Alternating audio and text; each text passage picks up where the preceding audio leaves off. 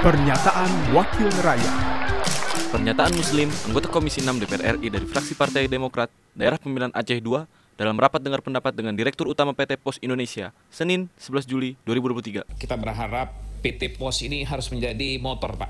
Jadi jangan sampai kita kalah dengan uh, khususnya perusahaan-perusahaan swasta yang begitu pesat perkembangan hari-hari ini dengan menggunakan segala teknologi.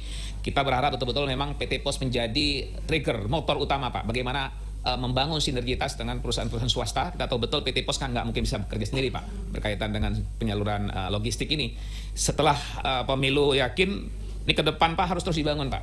Jadi sehingga kita berharap ini PT POS harus untung yang terbesar, Pak. Jangan sampai PT POS malah rugi. Nah, ini kita berharap, saya yakin Pak Dirut ini pengalaman di Telkom dan lain-lain ini juga bisa dimaksimalkan selama memimpin di PT Pos Indonesia. Pernyataan Muslim, anggota Komisi 6 DPR RI dari fraksi Partai Demokrat, Daerah Pemilihan Aceh II, Produksi TV dan Radio Parlemen, Biro Pemberitaan Parlemen, Setjen DPR RI. Pernyataan Wakil Rakyat